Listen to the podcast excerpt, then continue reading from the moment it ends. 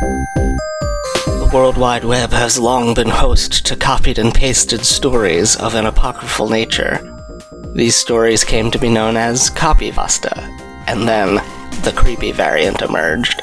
Welcome to Creepypodsta, the Creepypasta podcast.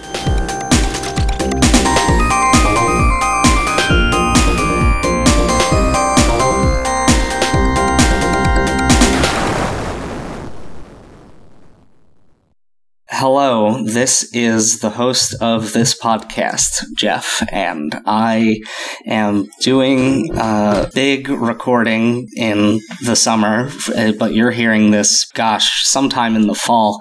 I just just today post uh, edited and scheduled episode 141. Can you remember that long ago? Uh, and the episode coming out mm, in two days from this recording is 139. So I'm not as far ahead as I would like to be, but the next trio should go well because it's another uh, me and one guest thing. I've sort of got a methodology down for editing. What I what I do now is I'll take both of the tracks and put them into Audacity, and then I will do noise removal on each track, and then I will uh, line the tracks up time wise. Then I will combine them to one track, turn on the sync lock tracks option. So if you delete something from one track, it also deletes the same time from the same time as the other tracks. Uh, and then on the combined audio track, I will run truncate silence and turn all silences of more than 0.2 seconds into silences of 0.1 second. Um, and then what I end up with is a lot of likes and ums and hemming and hawing still, but no weird dead air silences. And I don't then have to spend two hours going through and removing them manually. Uh, and then after that, I'll run a compressor compressor and throw the theme songs on. And I think I can probably get the next three episodes edited maybe this evening after I'm done these recordings with returning guest, fan favorite Judd Matterang. Hi. Uh, fun fact if Jeff does noise removal, all of my audio disappears. So there's that.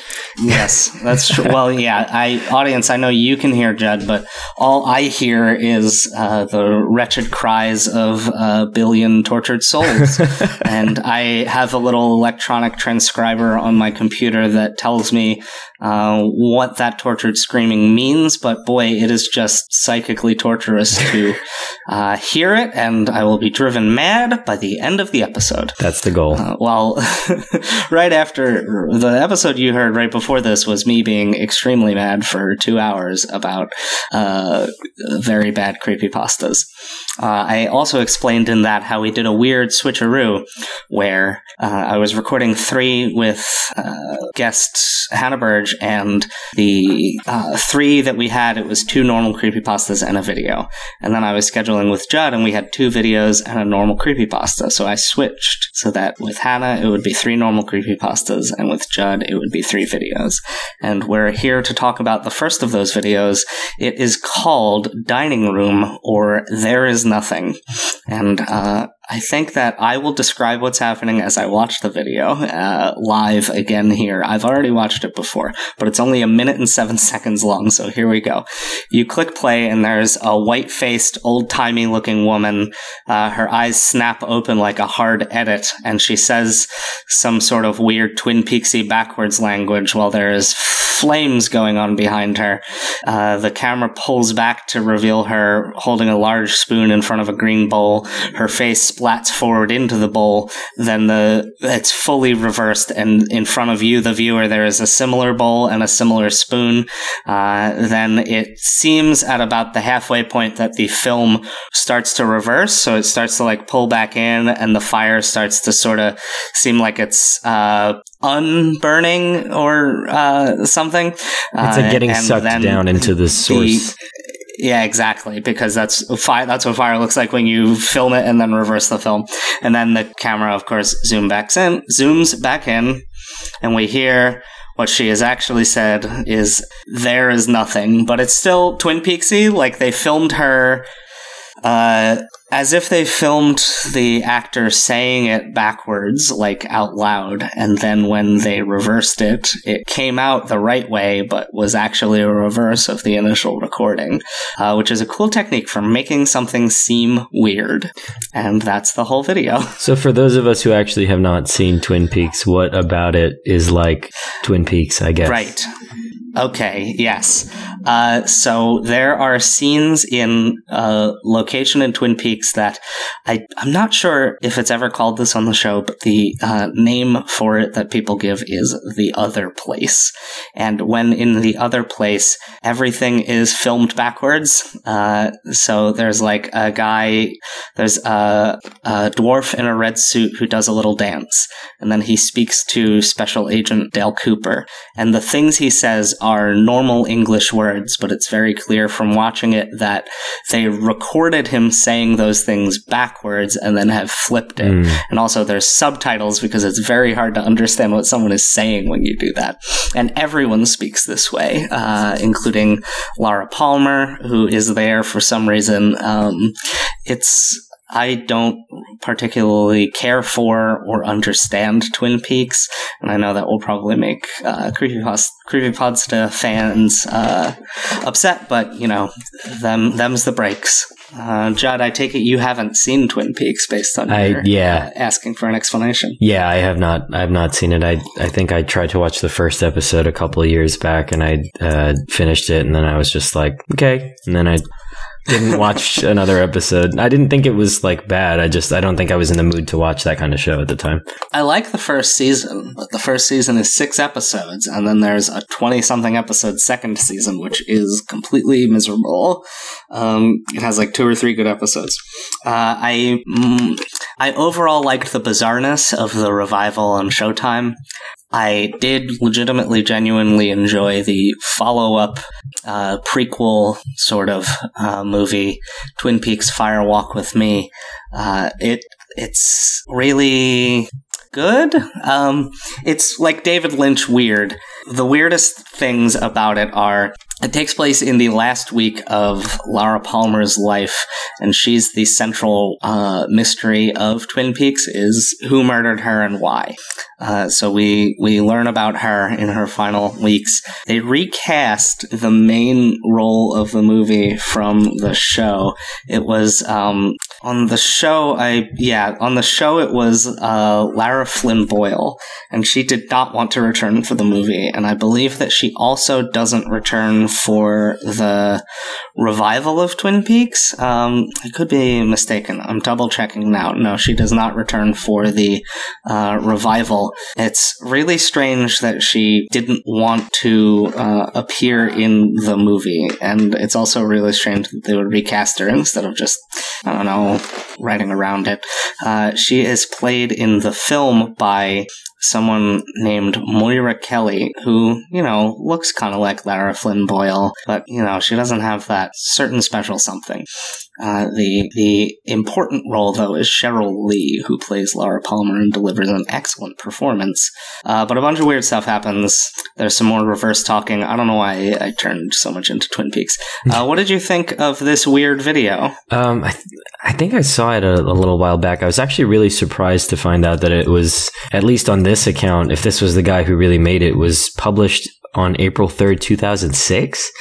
So Yeah. that's like uh, early days of YouTube. Um, Yeah, because this is um, yeah, I think this is it's the credit. It says one minute looped film by David B. Earl, and the YouTube account is named David Earl. So I assume that this is the original place.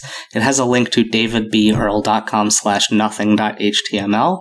I probably should have read this beforehand, but it has a little sort of explanation of the video. mhm. Uh, oh, apparently this is fully looped. This went viral in the pre-YouTube days and got three million downloads.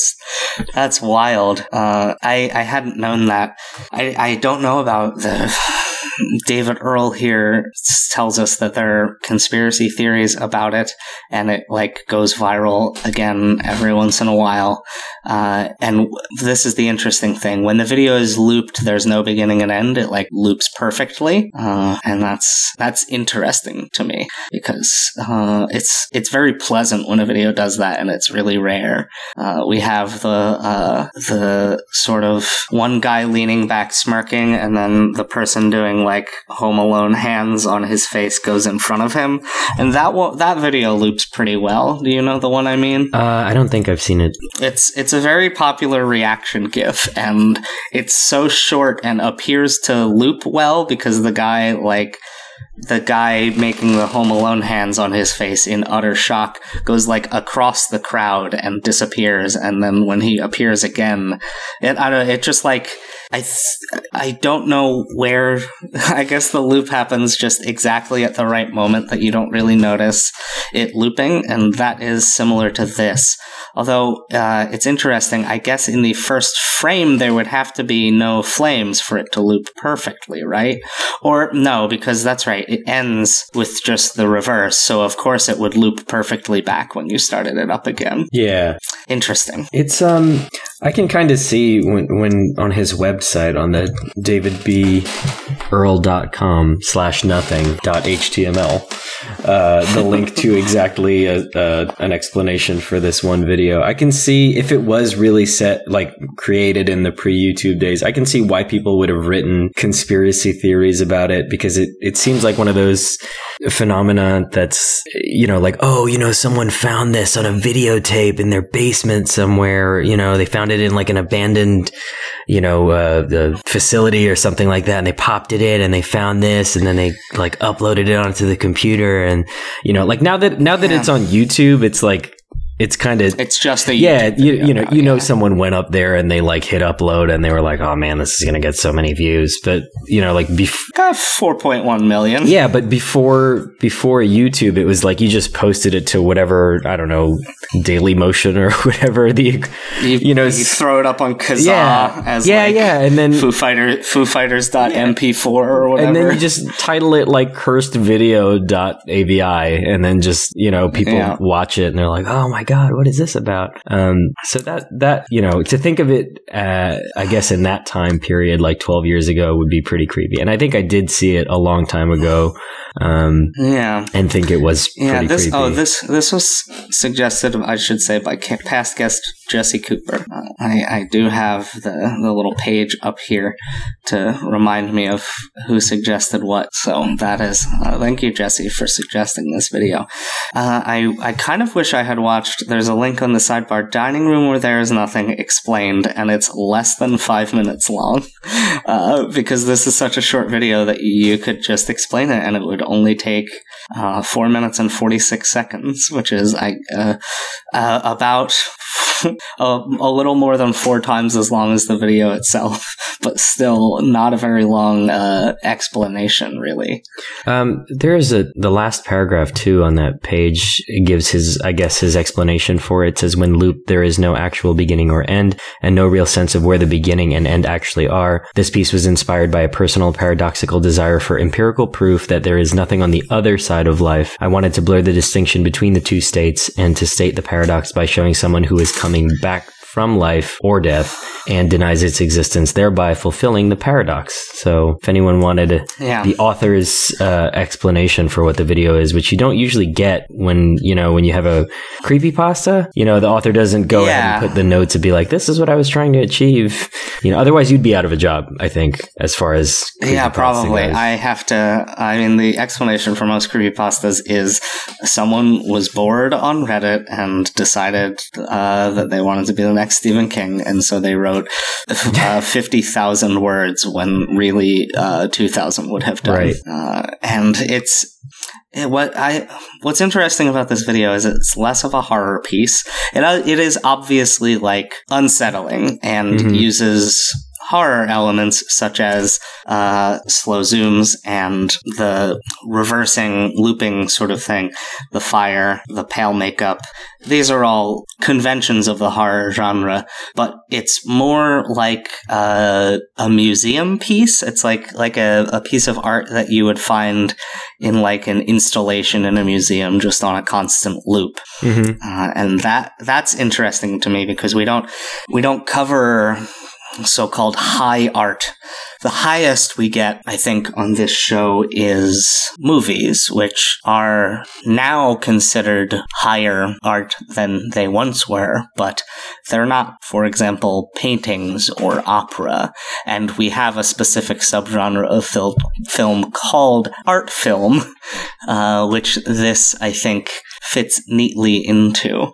It's it's yeah art art film sort of, but uh, more like an an experimental short of the kind that you would see in in a modern art museum. I think. hmm So where where exactly does in your hierarchy of what is considered to be the highest forms of art, uh, where exactly does the the standard creepy pasta fall in that? I I am all about de- uh, tearing down the walls between high and low art, but that to me doesn't mean denying that those walls exist and have existed historically. So I would say that in general, creepypasta is a populist art. It is not there to necessarily have deep, profound meaning about the nature of human existence, for example. Uh, the way this video is by the words of the author himself.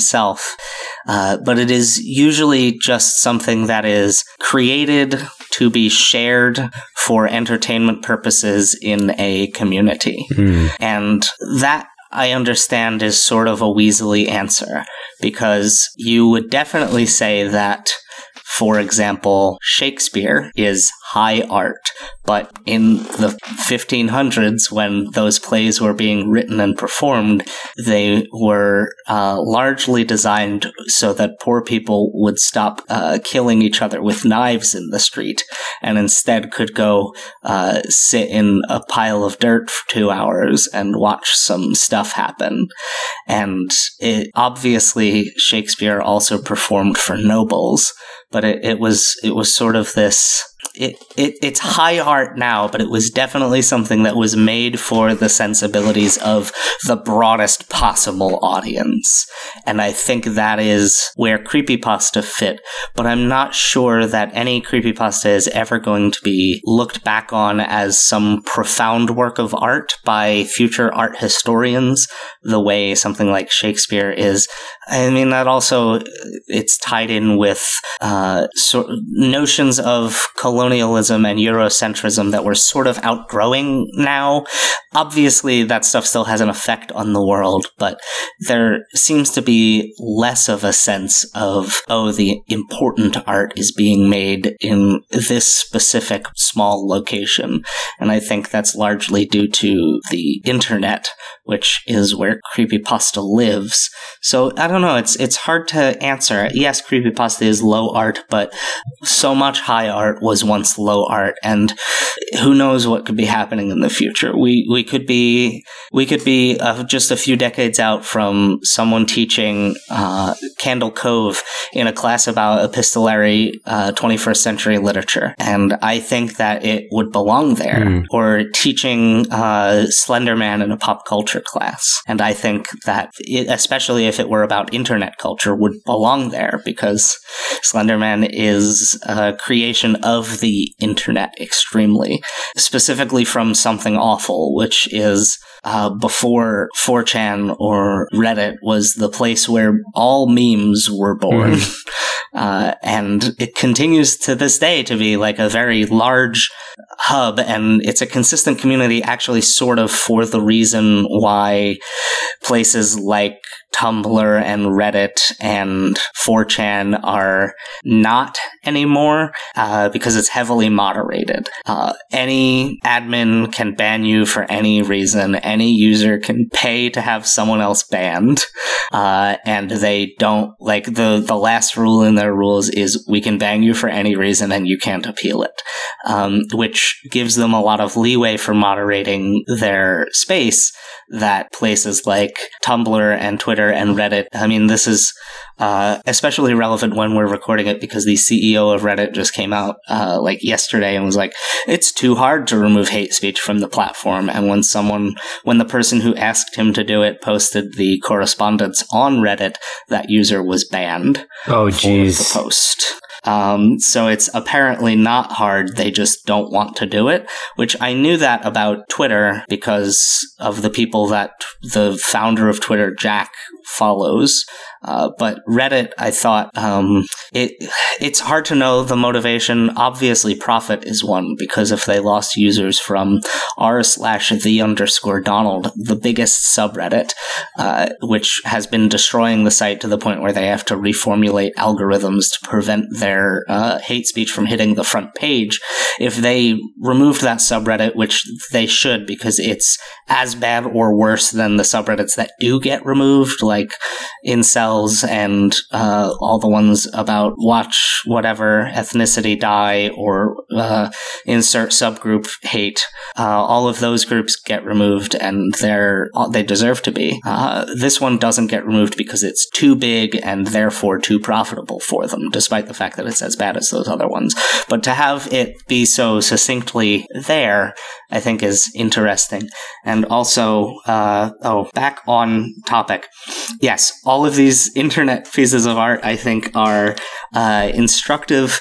It culture, they're, uh, hmm, they tell us about a cultural moment. I don't think that you could teach Candle Cove in a literature class effectively without talking about how it was copied and pasted off of Kris Straub's site and distributed on 4chan. Hmm. Uh, I don't think that you could, similarly, how we can't really talk about this dining room video without talking about how it wasn't initially on YouTube and was distributed by other Right. means. Uh, if you're in your early 20s or perhaps a teenager and listening to this, you may not remember what it was like before YouTube. And I'm not trying to say that in a condescending way. YouTube was purchased by Google in what, like 2007 or something? Um, do you happen to know offhand, Judd, when YouTube, when YouTube was purchased by Google? No, I don't. Okay. Anyway, it was like within our memory. Uh, I think YouTube was founded in 2003. It says 2006. It was purchased Okay, by Google. that's- yeah. That's the 2006 was going to be my guess, but it felt too early, so I went with 2007. Uh, but yeah, so it was like a few years after YouTube uh, was founded and became popular. Google bought it, and it became the video platform. There isn't an like there are, of course, other places to upload video.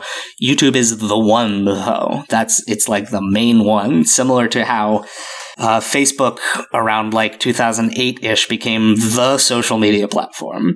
People are starting to migrate away now, but I don't know how effective that will be because it's become integral to how we communicate, and you will have to go to so much more effort to simply keep up with people who you like, but who you wouldn't necessarily communicate with if it took more effort. And the fact that it has removed that barrier, I think, is really good in some ways, but we don't use it correctly. Anyway, the point I was trying to make was if you don't remember what it was like before YouTube, videos went viral because your friend sent uh, sent them to you over AOL Instant Messenger file transfer, or they told you how what search terms to enter on Kazaa, and then you described the beginning of the video, and they were like, "Yeah, that's the right one." Uh, Kazaa, LimeWire. I don't know if Napster had video. I had never used Napster in my youth. I didn't either. I, it was uh, we actually we both went to a college that had a really superb internal sharing service because um, there were bandwidth limits for internet access, but there was no limit for intranet access. So everyone on the uh, the Rutgers College uh, network in the dorms could share files between them with no limit. And so someone set up a chat room and file sharing hub to do that uh, using software called Direct Connect, and uh, that was how we did our file sharing. It was Kazaa, but you could only access things that other people in Rutgers dorms had on their computers while they had their computers on and that software open. Uh, is very very interesting times indeed. Um, do you have a spookiest part of dining room or there is nothing? Um, I, I think there is something really unsettling about the, the woman herself, right? The the eyes, the completely white makeup. It's just, I mean, you said it earlier. Unsettling is like the the word I would use to to describe it. Because even now, you know, I saw it once. I don't know, probably like five years ago or more, and you know, even when I see it again, I just get that. You know, I see her face and her eyes pop open, and I'm just like, ugh you know? Yeah.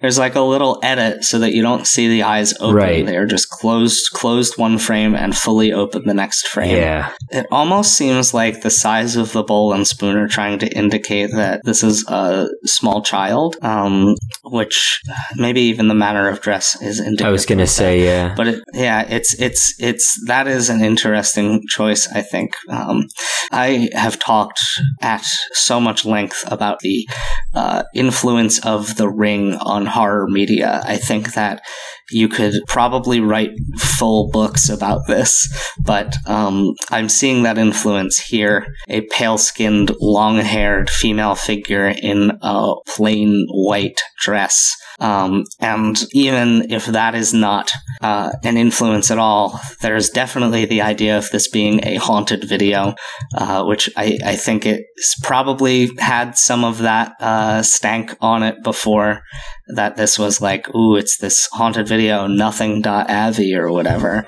Um, and it, it, loops perfectly. I, I, definitely think that there could be uh, some of that in, in this. And uh, I, I, I don't know if I've talked about Rings on this podcast. Have you seen Rings, mm Judd? Okay. Rings is the third American movie in the Ring franchise. And I wanted to see it because it seemed like the plot of it was going to be that Samara uploaded her herself uh, through via her haunted video to YouTube and made uh, rings everywhere that killed people but it's not. That happens in the last shot of the movie. Is Samara forwards like ring.mov to every everyone in the main character's inbox, and they're all like, "I watched that video. What's up with it? It's so spooky. Is that okay? Are you okay?" Uh, and like they're all replying instantly, and it's really dumb and weird, and should have been the first scene in the movie. Um, but like in the era of internet video, the idea of a haunted video becomes so much more interesting and compelling because at that point, it's not something you have to go to, to a vacation home to discover on a disused VHS tape. It's something that you could accidentally watch on your phone on Facebook. Mm. Did uh, this movie? Oh, it just came out last year. Yeah. Huh it's it's um I would say worth a watch if you have exhausted all other options for horror movies and it happens to be on a streaming service. But you know, it's not very good. It has a seven percent approval on Rotten Tomatoes. Well, the, here's the issue. Rotten Tomatoes ranks horror movies low. Uh, they're either high art and get a, like 98% like Get Out or Hereditary, or they get a garbage rating. Hmm. Um, like Truth or Dare, which I think is not a great movie, but like stylish and a passable teenage slasher movie, has a 15% on Rotten Tomatoes, uh, which is, you know, why? It's not that bad. It's not like offensively bad. The performances are fine. The conceit is clever. There's a couple surprises. It's just like, it's an average movie. Uh, it's, but yeah, I think I think critics don't get horror and they don't get comedy. So comedy and horror, horror worse, uh, get low reviews because a lot of critics are like, I didn't like this. I'm giving it a bad review. Well, I guarantee they're going to make you another one because they're they made 83 million on a 25 budget. So yeah, that's the issue is they'll never studios will never stop making horror films no matter how bad the Rotten Tomatoes score because they are so cheap to produce and usually make a lot of money because people will go see them. Uh, and even if not a ton of people go see them, uh, it still costs them nothing to make it. I think Paranormal Activity costs uh, like three million dollars or something and made five hundred million dollars. Wow. Still, It's still never it's- seen that. Oh, Mhm. really? The the very first paranormal activity is to me, and I know that I'm in the extreme minority in this opinion, but it is, I think, a masterpiece of of film in the way shots are framed and the way everything is paced. I think it's the execution is just exquisite. Uh, the second one is also pretty good, not quite as expertly paced and directed. Uh, the third one has one scene that we have talked about on this show many times, where an oscillating fan uh, goes from left to right very slowly with a camera on top of it, and there's like a whole lengthy sequence just from this camera. And on the left, it shows uh, a little sort of room near, I think, the stairs. In the middle of the shot is a pillar separating the rooms, which creates beautiful tension. And on the right of the shot is the cutting board island in the kitchen. So it just keeps cutting back and forth as like spooky things are happening, and the tense way that shot is really good. Uh, fourth one uses a Kinect, which is boy, that people are going to watch that and be like, I don't know what a Kinect is. like even now i've i had i saw someone on uh, facebook or twitter being like what was that thing that used to be sold with the xbox one? Oh God. it was like a like a voice thing and like the Kinect uh it like instantly died and became something no one had ever heard of. I bought the xbox 360 Kinect uh a little bit before the x i think maybe after the xbox one came out but way before i had one. It cost me $15 used at gamestop i wanted to get it just to play uh the dance central and fantasia and I think Child of Eden or something. They're all like cool, supposed to be cool motion games. I haven't played much of them because I have a small room. I mean, VR is the thing now, so that's the yeah, exactly. Uh, Paranormal Activity 5 is interesting because it's about a, an inner city Latina family instead of the same three white people that the other movies have been about. Uh, has one cool thing that happens at the very end, and then the sixth one is just all terrible Hmm. and that's that's the Paranormal Activity franchise. But like the issue is, you'll watch the first one and be like, if you liked it, you'll want to watch the second one, and then it, you'll probably like that one if you liked the first one, and you'll feel compelled to finish the series. Um, which you know, I don't necessarily regret. I think a car is honking outside. Let me remove my earbud. Mm, it's just someone's car alarm. Nothing I can do about that. I can't go yell at someone about it. Uh, anyway, I think my spookiest part of this video is the backwards talk. That is really effective to me. Is um. Uh, sort of reversed talking and just like the eeriness of the video. Uh, do we have any final thoughts before plugs? Mm, no, I'm good. All right. Uh, so, where can the people reach you on the internet if you would like them to do so? Uh, yeah, I would. Uh, I'm on Twitter at, at Cephalextatic. I'm on Twitter, J3FK, Snapchat and Instagram, JeffJK, Patreon.com slash JeffJK. Just $1 a month gets you a bunch of stuff. Boy, I hope my Patreon is still up when this episode comes out. It should be, but, you know, you never know. Life happens. I mean, if I get all these edited and posted in time, they could be, like, I could then, like, die uh, at any point from the end of editing until they post, and you you wouldn't like they would still be getting posted long after I've died, and you would never know. Uh, and that would be the spookiest creepypasta of all. Join Creepypasta fan group on Facebook to talk about this and other horror things that happen. Uh, that's it. That's all we got. You should have like a uh, like a switch that you have to push like once a month or something like that. And w- if you don't do it, it like releases a final creepy creepypasta episode that I would forget. would- I would forget to do that. but then but then people would be like Jeff's dead there's going to be no more creepy creepypasta and then the the feed pops up one more time and it just says like Finn and then they're like what is this and it's like one creepypasta episode you by yourself you know if you're if you're listening to this I'm already dead Reviewing my own funeral. Uh, I've considered some sort of creepypasta prank, but it feels too uh, rude to do. I mean, I guess I sort of did one, but it was not um, not rude when I did it before because I just like pretended that we found a story that got sent to us from the future and that like an episode of creepypasta got sent back in time six months and people didn't really get it. But you know, whatever. There is nothing.